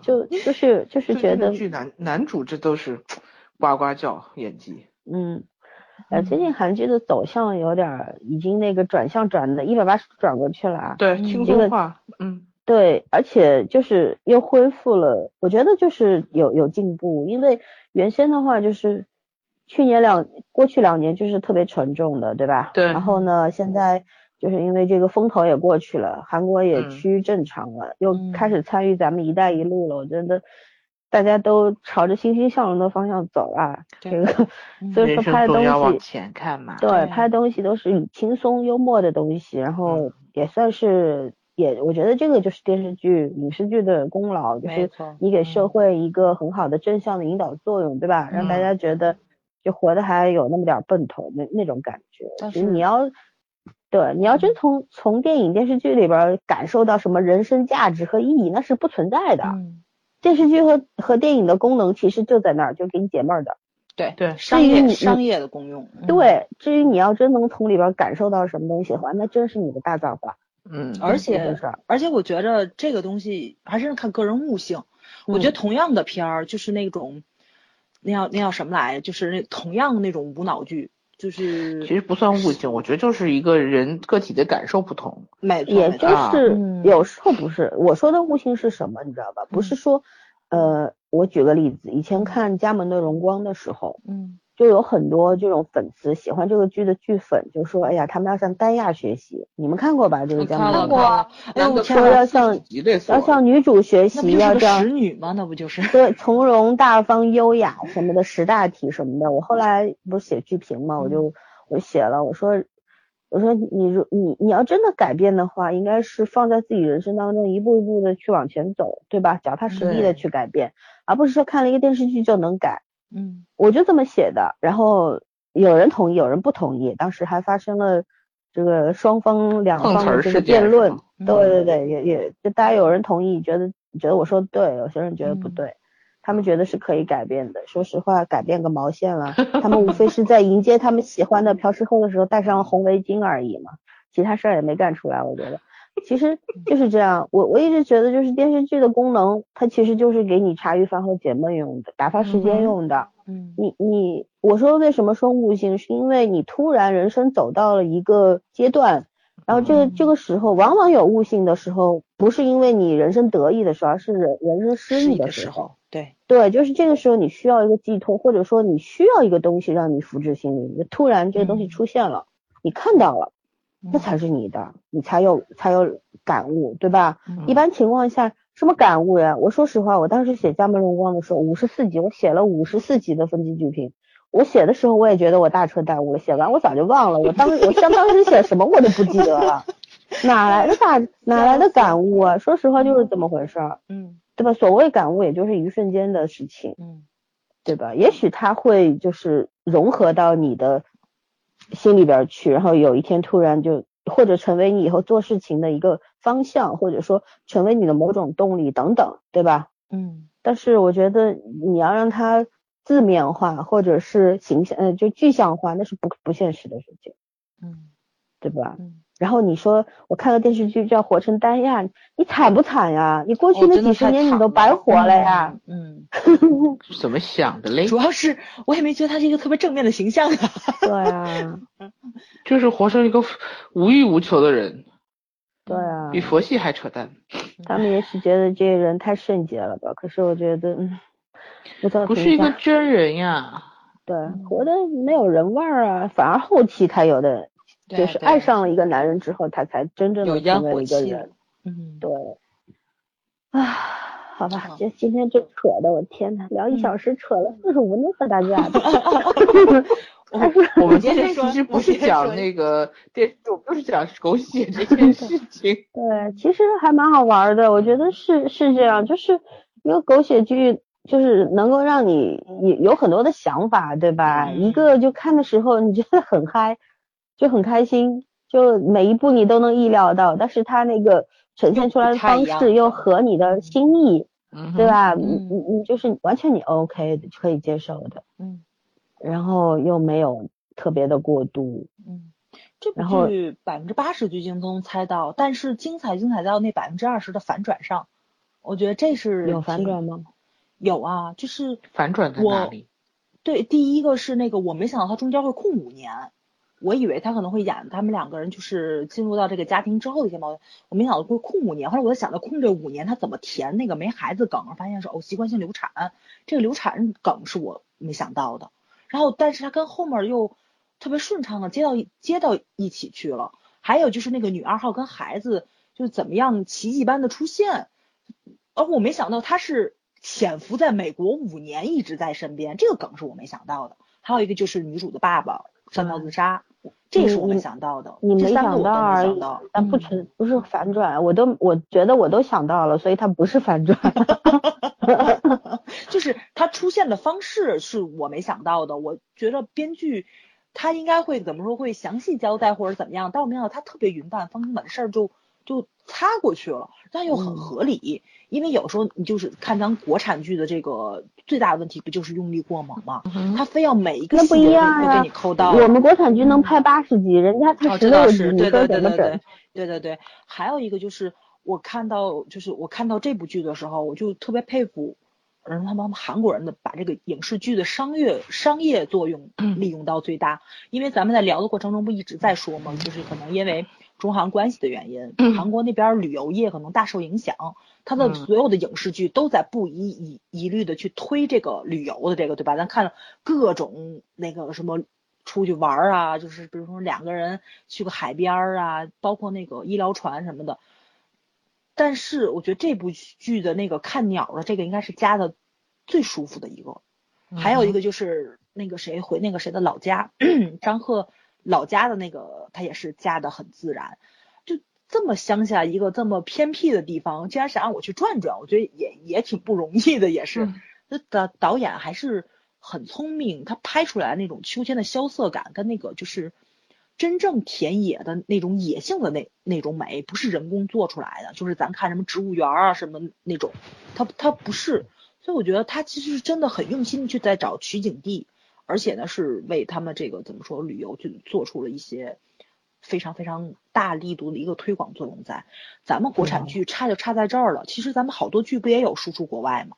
可是你比如你看完《甄嬛传》，你想去故宫逛吗？你不想吧？这是最大。甄嬛 那那你本来想就想去故宫转，就真正想你故宫转的时候，应该是国家宝藏，看之后特别特别想去转一转，各大博物馆你想去转一转。但是你看《甄嬛传》的时候，你可能都被剧情吸引掉了，你其实并不是想，你并没有说我想去那个真正的地方去走一走，去转一转，感觉它没有特别大的那种宏观性的去展现的那个建筑的美，它是没有的，几乎是没有镜头的。它细节上是有啊，这这咱也承认，真的做的很好，光景什么都很好，但它宏观性的那种，就是勾引你的旅游欲望是没有的。然后包括就是像咱们看什么小美好，就就这种剧，韩国也买版权走了，不是那不版权，就是也购入什么的。包括像咱们特别火的那个《琅琊榜》什么的，你没有勾出来任何人的想旅游的欲望吧？反倒是看了人家那个。罗 PD 的那个新新西游记，我想去西安玩去。你这你这实在是就有就有一点点就是这个商业作用。你本来你就是一部电视剧，你就是有商业作用的，你不能总只从老百姓的这个点击率上去下手。然后你的衣服的广告的问题呢，就是其实你要说它这个作用了，也就这几年，它只从这个。老百姓买这个会员呐，点击率上它去挣钱。它以前不这样的，我记得那林心如还很年轻的时候演咱们那个电视剧是叫什么来着？是《恋爱男女》还是什么不是？好像不是，就是。其中有一个情节，就是林心如去弹钢琴，她不在家里弹，她去外面琴行弹去，百思琴行。嗯哼。然后是那个是那个什么特别大的招牌，然后去拍他们那个练练练练琴房怎么怎么样的，这就是一个特别好的一个商业一个互动在，其实不多，他就是隔两集去那练次琴，隔两集去那练次琴而已。其实看着挺装逼的，为嘛不在家里练的，他要去那儿练？会弹钢琴的谁们家没钢琴？但是他 你你演的吧，还算比较符合那个情节的意义在，就是你这个编剧你怎么挣钱，又怎么把这戏拍好了，然后怎么样综合去看，就是走一个正常的工业化的一个流程，咱们是真的跟人比还差了几十年，太远太远了。就以前那个道路是正确的。不知道为什么这两年偏了。其实以前的道，如果你正常走下来的话，我觉得现在不至于这个样子，就完全都指着这帮，呃，就不会指着这帮，指着咱们这一帮看戏的人来说话。而且每一个人的口味都不一样，然后你又用我们这帮看戏的人的觉得我们这帮我们这波观众不行，然后就我们决决定了你们的质量，这锅背的也太大了。我们能影响整个影视界的工业流程，这个 实在是太厉害了，也对。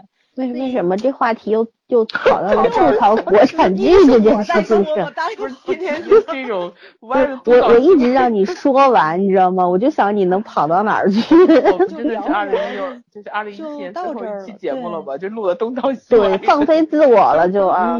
我我必须要这个揭穿枣儿，枣儿是个道系少女。什么叫道系少女？就是人家佛系，她道系，她觉得道家更加的逍遥。自在快活是吧？其实觉得听着瘦一点儿，佛系就很胖，你知道吗？不对，因为那个道系的袍子大，不显肉。一听就 然后然后他可并不是什么看了钱之花想去深那个深山老林里边，他本来就爱去深山老林里边，你知道吗？大家不要上他的当。我说实话，我看这我完全我看韩剧看的再多，我都没有想过。为了这个韩剧韩国的这个旅游业增加什么拉动他们的 GDP，没有想到。你看那天他们去那个看鸟，你你不想去看看吗？我们那儿没有吗？我们这儿从小就有鸟啊，就有自然生态保护区。那个杭州啊，我们三门峡有天鹅保护区啊。对呀，我干嘛要跑韩国去啊？我就是说人家拍的好，就咱这也有嘛，比如黑龙江啊，比如杭州啊，对吧？湿地这么多了，关键是咱们不。他不不拍吗？那只能看纪录片儿。就就是呃，对，就是人家，因为你要理解，既然说到这儿了，我就多说两句。我觉得韩国本身一个弹丸小小国，对吧？又是那个朝鲜半岛上面又占只是只有一半的土地而已，而且时时刻刻要被他的兄弟给崩掉的那种感觉。所以说，从从来他们都是。生活在那个恐惧当中的这么一个国家，它的国民的为什么那么极端？其实也是有这种历史因素和时代背景在那边的。就是你没有安全感，你像我们的话，天天在那儿吐槽啊，干嘛的，对吧？作为老百姓，我们端起碗吃饭，放下碗骂娘，对吧？都 OK。但是韩国人民其实蛮可怜的，他们是只有拼命的进取，而且有那种就是只争朝夕的感觉。我一直觉得韩国人有这种。然后他们本身资源很少，一个岛国资源是非常少。你看他们那儿卖水果卖老老贵了，对吧？嗯嗯，蔬菜也贵，肉也贵，什么都贵。对，为什么？那就是因为资源少。你说小日本为什么天天要出来抢夺资源，要打仗？那不就是因为没有资源吗？对吧？所以说，站在他们的立场上面，他们为什么要发呃发展这个旅游业、这个娱乐业？因为这都是国民产业，它都是相辅相成的。对吧？我是靠我爸拉动这个旅游业的，旅游业拉动了 GDP，增加了这个国家收入。就这玩意儿，就他们把这些东西放在他的电视剧里边，而且电视剧和综艺就是他一个主要的一个输出，对对吧？嗯，所以说它是有利也有弊的。其实是这样吧，我们就看到说那些爱豆。还有演员老自杀什么？难道不是牺牲品吗？嗯，就这东西都是有利有弊的。嗯，你不能光看到它好的东西，是吧？嗯。然后就是，当然了，这是值得学习的，就是在我们的电视剧里边，不要整天局限于在室内斗嘴、打架、撕逼，是吧？能不能跑到室外去拍点美景美色？然后，要是要做广告的话，不要那么尬，做的自然而然一点，这都是要需要学习的。对，然后服装，对吧？嗯，对，最重要就是剧本要好，演员要恪尽职守，要敬业，要有创造力，对吧？这东西相辅相成。我们现在，哎呀，整个往下掉，嗯，很很难啦。这些事情真的不是某一个环节出错，而是整个出错而已。主要咱们以前的狗血剧还是很蓬勃的，从民国戏到古装戏，再到现代戏，其实以前咱们咱咱们狗血剧是强项，我一直觉得是。对，嗯，还是能拍出来很多好剧，但是现在家庭的婆媳剧就沦落成了咱们刚刚说的吵架戏嘛，而且吵得很没有水平，嗯，就真的是在吵架，对对对，是真的在吵架，而且演员也挺惨，平时家里不吵，跑电视剧里去吵，对对对对，人家人家觉得人家是要真实，嗯，哎呀，就这这东西真是国产剧这玩意儿已经说不到底了。然后跟今天主题也没有什么关系，对吧？虽然是最后一期，但是今年最后一期，二零一七的，但是我觉得还是要回到钱之花的这个主题上面来。就关于这个电视剧，你觉得你推荐的理由，除了它狗血的比较有风格之外，还有什么别的理由吗？嗯，我觉得是最大的哦，嗯，我我看到现在，我觉得最大的理由就是张赫好帅呀。啊啊！对啊，算了，我帅是有误会吗？你讨论 帅没发现我说的很没有底气吗？当然是我自认为很帅啊！我哦，因为就是怎么说呢？就是呃，你说他特别有魅力吧，也不是。但是我就觉得，就是他塑造这个人物，也不是他塑造，编剧塑造这个人物最大的魅力就是这个人特别稳，特别沉得住气。他是他是演到现在的第十二集吧，可能就到第十二集结尾的时候，就真正情绪崩溃过一次，但是他从来没有情绪崩溃，包括演他少年时，因为。因为女主，对对对，他才会崩溃，对，嗯，好假，就这个点也是无法理解，对吧？嗯。嗯，然后从他上我觉得他就是自己崩溃，他跟女主有毛线关系？就是就脱离开他的掌控了，就是他所有的事情不都在自己掌控范围之内吗？我就挺挺无法呃理解，在这个他其实没有去展现这个人物中间那那一段缺失的时间，他是怎么成长成这个样子的？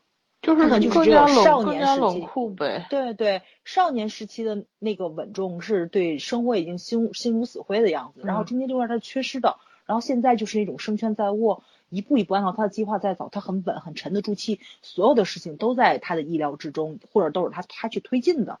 这个人物特别特别有魅力，而且你中间缺失这一段，你就会有怎么说，有很多想象的空间。他是怎么成长到这一步的？包括这家人为什么这么信任他？所有的事情到别的地方都无法这才是狗血事件呀！对，这种会长能够靠一己之力白手起家做做到这个地步，现在要依靠一个律师，一个外人，他们家人都吃白饭的呀。对，这事这事儿本来很荒诞，那这主角光环没有办法，嗯，对吧？就说到张赫这个人设，我觉得最狗血的还有一个最狗血的东西是什么？嗯，就他说的是我才是张家的长孙，我是回来夺回我我的东西的。你从伦理上来讲，从道德上来讲，他有什么资格？对吧？如果你说我是为了我弟弟那条小生命，我为了我妈回来报仇的，这个 OK，我觉得大家都可以接受。但是就是说你是我是为了我这个长孙的这个该继承的东西，我我回来继承的，我觉得很荒诞啊！你本来就没有被认可啊。对。而且外室那个就是这个庶长庶长子跟嫡长子绝对不一样。对啊，对对，从伦理上来说，他其实还是没有继承权。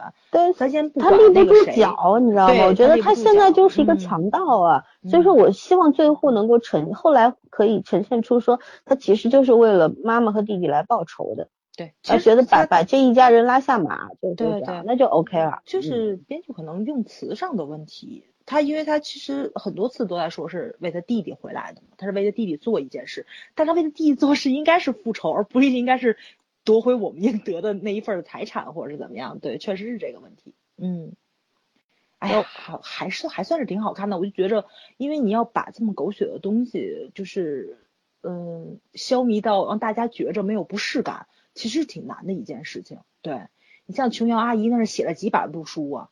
对吧？他他他才修炼成这个样子，因为他很多作品还是不成熟的。你看拍成影视剧的还是少。其实我觉得狗血特别好看的人是那个谁梁凤仪，但是还真是啊，对，嗯，梁梁凤仪是真好看，但是梁凤仪作品里面涉及到好多两岸问题，对，确实是呃不太方便，就有他有他有时代背景在嘛，所以不太容易改编成影视剧。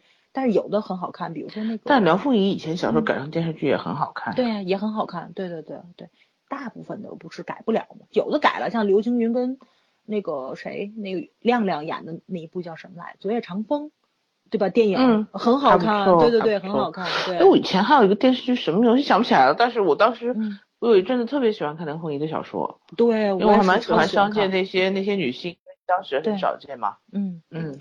哇，他那可真是狗血，他那个是你看的过程中你就觉得这人真是倒了八辈子霉了，上辈子干什么了？这辈子所有事儿都让他赶上了，对，就是遇上。遇上这个什么父母双亡啊，时什么时代革命啊，这这个渣男渣男轮着来呀，这都是小 case，你们知道吗？还值得看一看的。又跑了又跑了，让 他讲讲讲讲推荐理由，他在那边那边吐槽，然后姐直接跑题。我没吐槽，我是夸呀，我是夸。你这叫夸呀？不不，前面说的嘛，说那个张赫这个人物塑造上，他其实真的是他他弱化掉了很多那种。禁不住推敲的东西，对吧？嗯，还有就是他人脉为什么这么广？哦，这个啊，这这不行，这这这一会儿又跑了，不说了。对，就他他这个所有东西，他这个铺陈的，嗯，他其实铺陈的都不够，他人脉为什么这么广？对对对，就是铺的够吗？他不够啊，不够。但是但是你他不中间略过这么多年了吗？你你所以你多多少少是可以理解的。尤其尤其到现在，这这他那个朋友叫什么永久，对吧？那个人。那个人跟他有什么？就那个人为什么对他这么死心？那个人一定会背叛他的，信不信？我觉得有可能，对对对对对，因为他之前之前已经有镜头啦，就是他在那个私自开那个保险柜，然后想要藏什么的时候，因为其实就是这个张赫的秘密都在他手里边嘛。嗯嗯，对，所以所以我觉得这部戏到后面肯定还会有反转。我其实一一直希望张赫就到最后就是什么都不要走，这是最好的结局。嗯，你谁都不要，感情也不要，钱也不要，啥都不要，走吧。嗯，因为他本身也是以别人的名字活着，他叫张江碧舟，对吧？但他其实是叫张恩天，但以别人的名字名字活着，你你活的你又不是你自己，我觉得就是狗血到清新的过程，其实就是从这样一个这样一个呃情况状况，然后变成我为我自己活着，我也不要为什么死去的弟弟，为死去的妈妈活着，我我为我自己活着，我觉得这个这样的结局才是。对这个角色最公平的一件事情，对吧？要不然他活的，你看他好像风生水起的，搞得这个这个这个翻手为云覆手为雨的，对吧？什么东西都是掌控一切的感觉。可是其实他活的就跟一根弦似的，嗯，就是很容易就崩了，就断掉。对对，这样子。哎呦，特别特别让女人有母爱，看他看的倍儿心疼。嗯，自己选的有啥好心疼的？就要心疼，把自己当复仇天使这件事情本来就不值得同情。哎呀，这不是 这不这不是狗血剧吗？对啊，现实中这种人一定要离远远了，对吧？你这太危险了。知道他们的时候，现实中这么牛逼的人物，你怎么可能遇得上？这对呀，没错没错没错。槽点很，槽点依然稳准狠。来，前面圈圈要要说的嘛，这推荐的理由，嗯，你来说一下。哎呀，推荐的理由就是你刚刚说的，因为我们在现实中遇不上啊。真的，就是，哎呀，怎么说呢？人们对上流社会总是充满了好奇和那窥私欲吧，人的正常正常的一种想法，充满了好奇，然后对那个自己够不到的世界，然后怎么说？呃，不会相信，不愿意相信他上就是看上去那么真善美啊。你知道那？就是大家看杂志的时候讲这个家庭有多和谐，夫妻有多恩爱，如不管你面上看有多羡慕，心里一定会觉得这家肯定有问题。嗯，所以就像人不相信有人是完美的一样，所以如果你要塑造一个就是本来钱堆出来一个世界就看起来很完美了，如果你在把里面每个人都写的很完美，那这就不是人间啊，这就是天，这就这就是所谓的呃怎么说呢？那一定是神仙世界呀，对啊，乌托邦他。必须它有它一个平衡性，就是你们已经很有钱了，所以你们一定不能幸福，这就符合大家对看有钱人的狗血狗血生活的一个基本观点。嗯，对，我觉得这种写这个剧也好过，就是像前一段让一股脑的全部写，一会儿进监狱了，好人永远就没有好报了，然后什么那个怎么说呢，总是要从监狱边上蹭一圈才回来吧，然后。没有正义了，也没有邪恶，就是这个世界已经混沌不清了。我觉得看那个就看多了，你还是人生艰难啊。这样讲，你这样同样艰难，你可接受这样这样的艰难这种方式？就是就是，反正我也不会活成这样，但是我看着还看得很爽。对呀，嗯，就是我我也是，我推荐的理由全讲完了吗？我讲完了。行，那那吧。那我说第一条就跟圈差不多的意思，就是。我觉得韩国编剧从来在黑富人和吐槽、嘲讽富人这件事情上不遗余力，对吧？嗯，变着法儿的来，就这种，反正要不就政客，要反正就官商勾结。嗯，然后呢，就是就是他们都没有一个好东西，对吧？以前是说这帮人什么，呃，猪狗不如，现在甚至连心都没有了，无心猿，是吧？就就已经到了特别极致的状态。这里边没有一个人活得像人，包括男主。就就是大家活的都是都是虚情假意的，都不讲真话。就像今天我看那个《虎啸龙吟》，那个曹曹真死之前把他那个印信交给司马懿，司马懿还在那边假惺惺的说“我不要，我不要”。然后曹曹真就说：“都到这时候了，咱咱们相识二十年，毛线呢？对，就是咱们认识二十年，从来没有一句真心话，没讲过一句真话。都到这时候了，就大家就不要再伪装了吧。”就来点真的吧，就就有这种，就是，哎呀，就觉得这个剧里边都这样吧，对吧？你说谁对谁有真有真的东西啊？呃，你就像男二对女主，他好像是他他就是什么都放不下，其实还不过就是自私嘛，就是自己的欲望太大了那种。他也并不是真的爱女主，只不过是爱女主的身份。包括后来女主的爸爸倒失事了，然后他好像也是不愿意放手或者怎么样，那是因为他觉得他可他应该是爱女主的，或者说我我就是要像爱女主那样爱着她，就是这样子那种感觉，就是他就是一个贪婪的人。嗯，像这样的人，其实内心就只有自我，他哪会有别人呢？包括他对男主好像也是兄弟之情，其实并没有啊，并没有，对，嗯嗯，对啊，只不过这个人是他的依靠啊，失去他的话，那他就真的什么都没有了。对，他靠他活啊，就这样，对他妈也不过如此嘛，是吧？这里边就每个人，我觉得都是这样，就没有真心话，不讲情义，什么都没有，那连心都没有，当然这些都没有啦，对吧？嗯，无心法师也没有心啊，可是人家有情义啊。但是这个呢，就无心园里边，对吧？连情谊都没有，毛都没有，哎，挺那什么的。情谊有啦，就是那种挺扭曲变态的，比如吴思基对这个男男二妈妈的这个情谊，对吧？然后推荐的第二点就是张赫和这个男二的妈妈是有这个说不清道不明的关系的，对吧？两人明明就是张赫的妈是这个。小三儿，然后这个男二的妈是正室，其实他们俩是这么一个奇怪的关系，我都没有办法用这个世界上存在的这种 关系，人和人之间的关系来理清他们俩，没有办法定性他们俩到底是什么关系。但是他们俩就是这个这个妈妈，其实这个这个男二的妈其实对他呃又提防，对不对？又依赖，然后还有那种男女之情。他当然知道应不不可以，但是他有男女之情，呃，就是女人如果说你爱上了一个男人，哪怕这个男人比你小很多，然后他成不了你真正的这个爱人，然后但是你觉得你的精神世界需要他的时候，女人就会失去方寸，没有理智的，嗯，必然是这样。哎呀，理智在感情面前，但是有时候想想，嗯，对，奇怪的是就是像张赫这个角色，就是张碧舟，他对。男二的妈，我觉得也有感情，他有恨也有爱，但是不是那种男人对女人的爱，而是一种同情。因为他，你看他其实为什么不会去除掉那个男二的那个外面的这个小妾？他为什么不去除掉他？那因为他妈跟那个小妾同病相怜啊，对，他跟那个小孩子一样，都是第三者的孩子啊，嗯，都是非婚生子女，对吧？所以说都是不伦的，然后都是那种。不被社会承认的那种那种存在，所以说他为什么明明有很多次机会让那个女的消失，但是他就没有。当然这中间还有一部分就是他要让这个女的成为那个男二的阻力嘛，对吧？这也是他计划的一部分。可是我觉得他这个人物的矛盾性，他就体现在这个地方，包括他对男二妈妈的那个那种爱，我觉得也不叫爱，有可能那种就是相互的一种扶持吧。其实。想一直做坏人也挺难的，就是你一直要精神上不断的打击自己。嗯，对。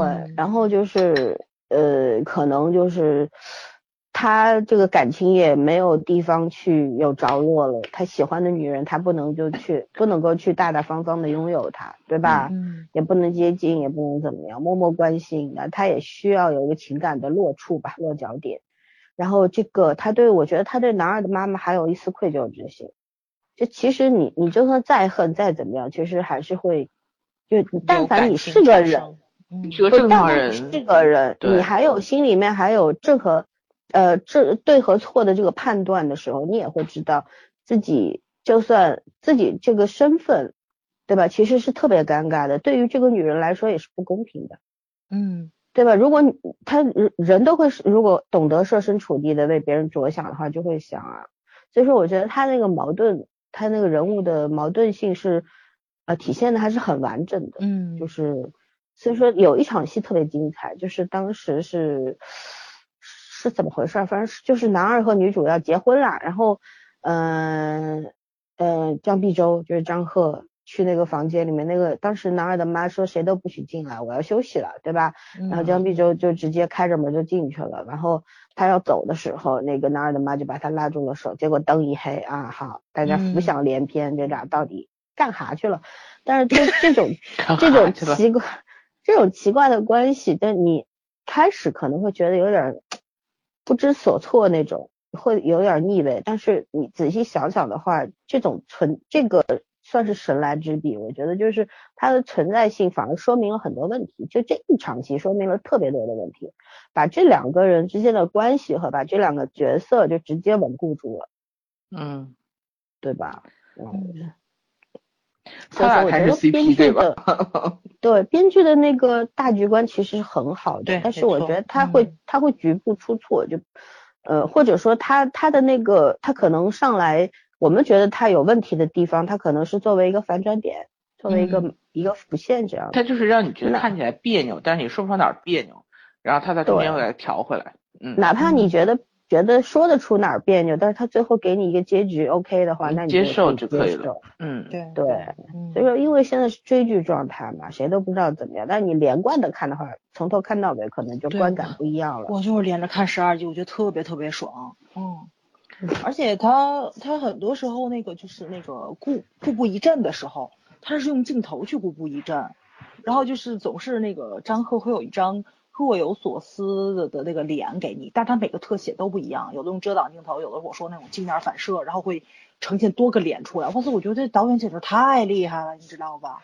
就是他能把那个周围的建筑物跟这个人物融合的特别好，这是挺牛的一个地方。对，因为其实这片子里没多少人物，发现了吧？它不像咱们经常看有众多的群戏，然后会不住点的去变换工作场地、谈恋爱的时候。然后周围的朋友什么，他没有，其实就这么几个人，他只是是换了一下人去搭群戏而已。而且这个群戏，所有的群戏都是对手戏，就是就都是那种冲撞的式的那种，没有说就搭戏的那种感觉，就是朋友们很轻松那种，开开玩笑，我给你一句，你给我一句，有个笑点，叭蹦的，他没有，他都是让你不舒服的，所以他他就只能借助这些建筑啊或者其他东西去给你去一直在就是怎么说，就是那种加持那种让你不舒服的感觉出来。我觉得这是导演很厉害、很厉害的一个地方。他这部戏从头到尾，因为我是连着看了十二集，真的很爽，你知道吗？一口气都没有泄掉，就真的是让你一口气看完很爽的感觉。我记得那是因为你特别爱听狗血，我们对对对对对对对，因为我特别特别爱狗血。哦，真的好久没看那么酣畅淋漓。我上次看好像还是秘密，秘密我是完结了之后嘛，之后就没有。狗血这么纯粹的剧了，对对，而且很狗血，而且秘密也是这近几年里唯一一部冲出来的。它所有狗血剧，它不是到结尾散了那口气，就是开头就不好就不行。就人家编剧老想求个新意，人家没打算，对，没到最后就发现不狗血了。对，就是你怎么把狗血这碗汤就只炖狗血炖好了，还是挺难的。就是所以秘密它它是个黑马嘛，她真的从头到尾到最后一集的时候，她还有反转，还有那个人性上那个就是那种黑暗的那种加持在，或者真的是让我就是嗯我我记得我当时看秘密的时候我说嘛，这可能是史上最可怕的一个男二号了，任何一个人可能都没有办法超越他，他真是所有那种人性的卑劣他全有，而且他妈妈也全有。所以他妈教教这种儿子，也也挺正常。对对对，他爸爸也有，这一家三口就就简直是特别和谐，超乎你的想象。对对对对，特别和谐。第五次跑题，然后 然后就是这次的那个钱花了，就是我看我就找到了当年看秘密的那个感觉。哦，对啊，我就说啊，所以我说秘密我之所以看第二次，就是因为男二，你知道吗？他从人设到长相都是让我无法接受。这剧也也是我觉得男二比男主强。就是就不不不是强，对对对，不是强。男主这个人设本来就占便宜的，对对对。男二反而这个角色不太好，那个，但是男二演的很好。对，那部片子也是男二号演的特别好，因为男二号完成的特别好，所以显得男主特别特别的强。这部片子也是，我觉得都是男二跟他对戏对的很好，所有的点都对，而且就是因为张张赫一直要演那种就是成竹在胸，面无表情，很深沉的人物嘛。所有的那个就是那个对手戏的加持都是男二爆出来的，我觉得这个年轻演员大有可为，真是，嗯，挑对本子了，没资源也没戏，嗯。嗯，天生一张男二脸，他不是男主脸，没有用，不是男主脸，嗯，走电影挂也不行，长得太温柔了，太帅了。对，不是帅，哎，你对帅是有什么误会吗？我觉得他就长得太温柔了，太那个他比较周正，你知道吗？他 他不像，就是长得不是那种特别有个性的、圈圈常说的高级脸，所以说蛮难的。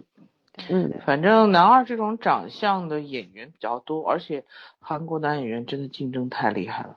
我最近看过所有的片子，韩里面的男演员从年轻到年纪大的都可以排队，你知道吗？那种演技好到可以排队，想挣扎出来真的不光需要演技，还需要作品。嗯，而且韩国男演员真的是厉害的，你就包括这个男二，他有一场戏不是。知道自己的爹不是张副会长的时候，他不是要下汉江吗？对吧？跑到汉江边上，脱了鞋要下去要自杀，结果踩了两脚水，哎呦，好冷，太冷了，回来了，就上来了，连连冷都怕，当然怕死了，是吧？就就特别有意思。然后他他上来之后，他还在那边弄裤腿啊什么的，就整个一连串的那个小动作，特别的符合常理。就一个人你不慎走到冷水里，冰水了，因为这时候韩国天气已经非常冷了。对吧？然后，而且演员是真的下去，又不是真的跑到洗脚盆里去，是真的跑到汉江里边去，确实冷。就他那个自然反应，但是他是用在角色里边的自然反应，就是我我觉得那场戏拍的特别好，对，呃，很合格的。而且后面导那不是导演，编剧就是设计的那个桥段，不是一个一对父女吗？爸爸抱着。孩子走过来，然后他迎面一抬头，正好看到在车里，那表情瞬间就变了。想起他孩子他那他那场戏真的，对对对，不是就想起来，哎，对，想起他孩子，而且想起来，然后立刻去接女三了。小时候，对对对，哎，就就所有的这个是成立的。所以说他为什么会让这个孩子存在，生下来或者怎么样认他，就是因为这个，就是他那个情节的铺垫其实是很充足的，没错，对吧？很合理的，嗯。嗯，是蛮好。其实说实话，我一直觉得，呃呃，张赫这个角色有点那种，有他这个角色演的有点过分，然后有点装逼，你知道吧？就就有这种感觉，就是特别端着。可他可能对角这个角色理解也有误会。嗯，我是觉得这个角色你要演出他那种，呃，他既是一个呃腹黑的，然后但是又城府很深，但是又是一个，嗯。不像现在这种特别阴暗的这种人设，我觉得应该是有他自己比较天然的纯真的东西在里边。这样子的话，人物的那个冲突矛盾，可能在放在这样一个成长经历的人身上来说，更有可看性和魅力吧。嗯，就是不是一味的这个样子，对吧？你对人。你现在不能，现在他给我感觉就是一块冰块。嗯，你对人有没有真情实感？我觉得这样的角色，越是受过苦的孩子，越是很容易把情感放到别人身上去。这个一定要体现。就人生就是缺什么补什么。嗯，他他就是缺少亲情，然后缺少爱，他就会用力的去爱一个人或者怎么样。他现在对女主那个也没有用力啊，也没有爱呀。嗯，对吧？也不是他的情感寄托呀，我就觉得这个其实特别空的东西。嗯嗯，他还是爱自己，说白了。对，但是主要主要是他可能跟我印象中的那种家臣的形象不太贴近，就是因为咱可能看历史剧或者说咱看这个这种宫斗剧比较多嘛，就是家臣的那种恭敬面，就是就像老三刚刚说的那个谁老爷子身边的那个妾一样。他面对不同的人应该是不同的表现，但是现在就是张赫演这个角色，可能面对男二号跟面对那个郑理事，就是那男二他妈，能看出来不一样。但他面对其他人是没有任何变化的。嗯，他是觉得他内心戏太多。对，甚至于他面对就他手下那个永久的时候，他那个变化其实也并不大。就是这是让我觉得特别无法接受，就是就是说你的那个身份转换，就你自我。你自我认同度上其实是是应该是有变化的，但是我认为啊，就我觉得还是因为他可能想演的演的比较内心戏一点，没有办法。他可能还没有对，我觉得他这个角色还是适合演反社会人格，就上一部那个脑子开过刀的那种角色。嗯嗯，脑子开过刀。他还没有从那个角色里边脱出来的感觉，我我是这样认为啊，因为。这样去演绎，因为这个人物张赫饰演这个江碧舟，必定是一个活生生的、非常鲜活的这么一个人物。就他现在给我一种暮气沉沉的那种感觉。你虽然感觉就是好像大权在握呀，什么人就开了挂的那种人，对吧？嗯。其实你说实话，就算是一个出类拔萃的律师的话。你又怎么可能在这样一个大家族里面有这样的地位呢？谁都怕你，这是不可能的事儿。那既然开了主角光环了，那你是不是应该立体和丰富一点呢？哇，这个角色要要给我们家金南吉演会不会好一点？好多人在说这个角色应该让金南吉来。金南吉演的话，最后肯定死了。对，我也在想这个问题。好吧。而且而且今年呃吉子真是演了好多狗血剧，什么坏男人啊、鲨鱼啊。他喜欢这种类型吧？对，我不希望他再接了。不，我觉得让车叔演也不错。嗯，车叔演也不错。但是车叔气场太强了，他的车叔太像好人了。而且他对有点太强，不适合在这个剧里面出现。这个剧里面他要演一个内心有存在感，但是外形上不能有存在感的一个人。张张赫演的也太没存在感了。嗯，张赫觉得人家内心很很强大。你们还让不让人看了？你们还让不让人看了？你们还让不让人看了？还是很好看，真的很好看。还推不推荐了？狗血剧就是说，我们说多少细节，该看还是看。因为我在说一点，就是我一你们不是在说细节，你们是在是是在说这个剧的缺点。没 有没有，我这是推荐的态度吗？就他能更好。对，他说，因为因为你看，说说说说，咪咪到现在我找不到任何一个人能替代领的角色，但是这部戏你会觉得女主跟男主可以替代，这是。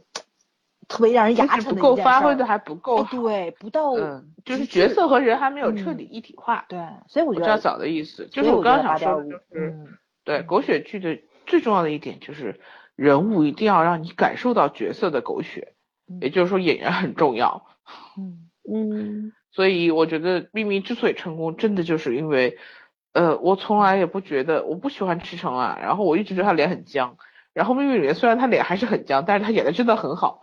然后，呃，然后，所以就是这个剧嘛，这个剧真的是人设占光，就是目前看到是人设和剧本占光。